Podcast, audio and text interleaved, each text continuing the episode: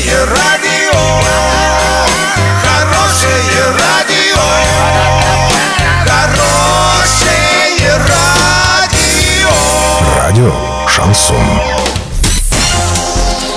С новостями к этому часу Александра Белова. Здравствуйте. Спонсор выпуска магазин «Строительный бум». Низкие цены всегда. Картина дня за 30 секунд. Тренер Южного Урала заявил, что задачу выхода в плей-офф никто не снимал. Среднемесячная зарплата москвичей в 2018 году превысила 80 тысяч рублей. Подробнее обо всем. Подробнее обо всем. Главный тренер хоккейного клуба «Южный Урал» Олег Черкасов заявил, что задачу попадания в финальный этап соревнований с командой никто не снимал. Напомним, южноуральцы пока не попадают в зону плей-офф, но в запасе у них есть еще две серии – выездная и домашняя.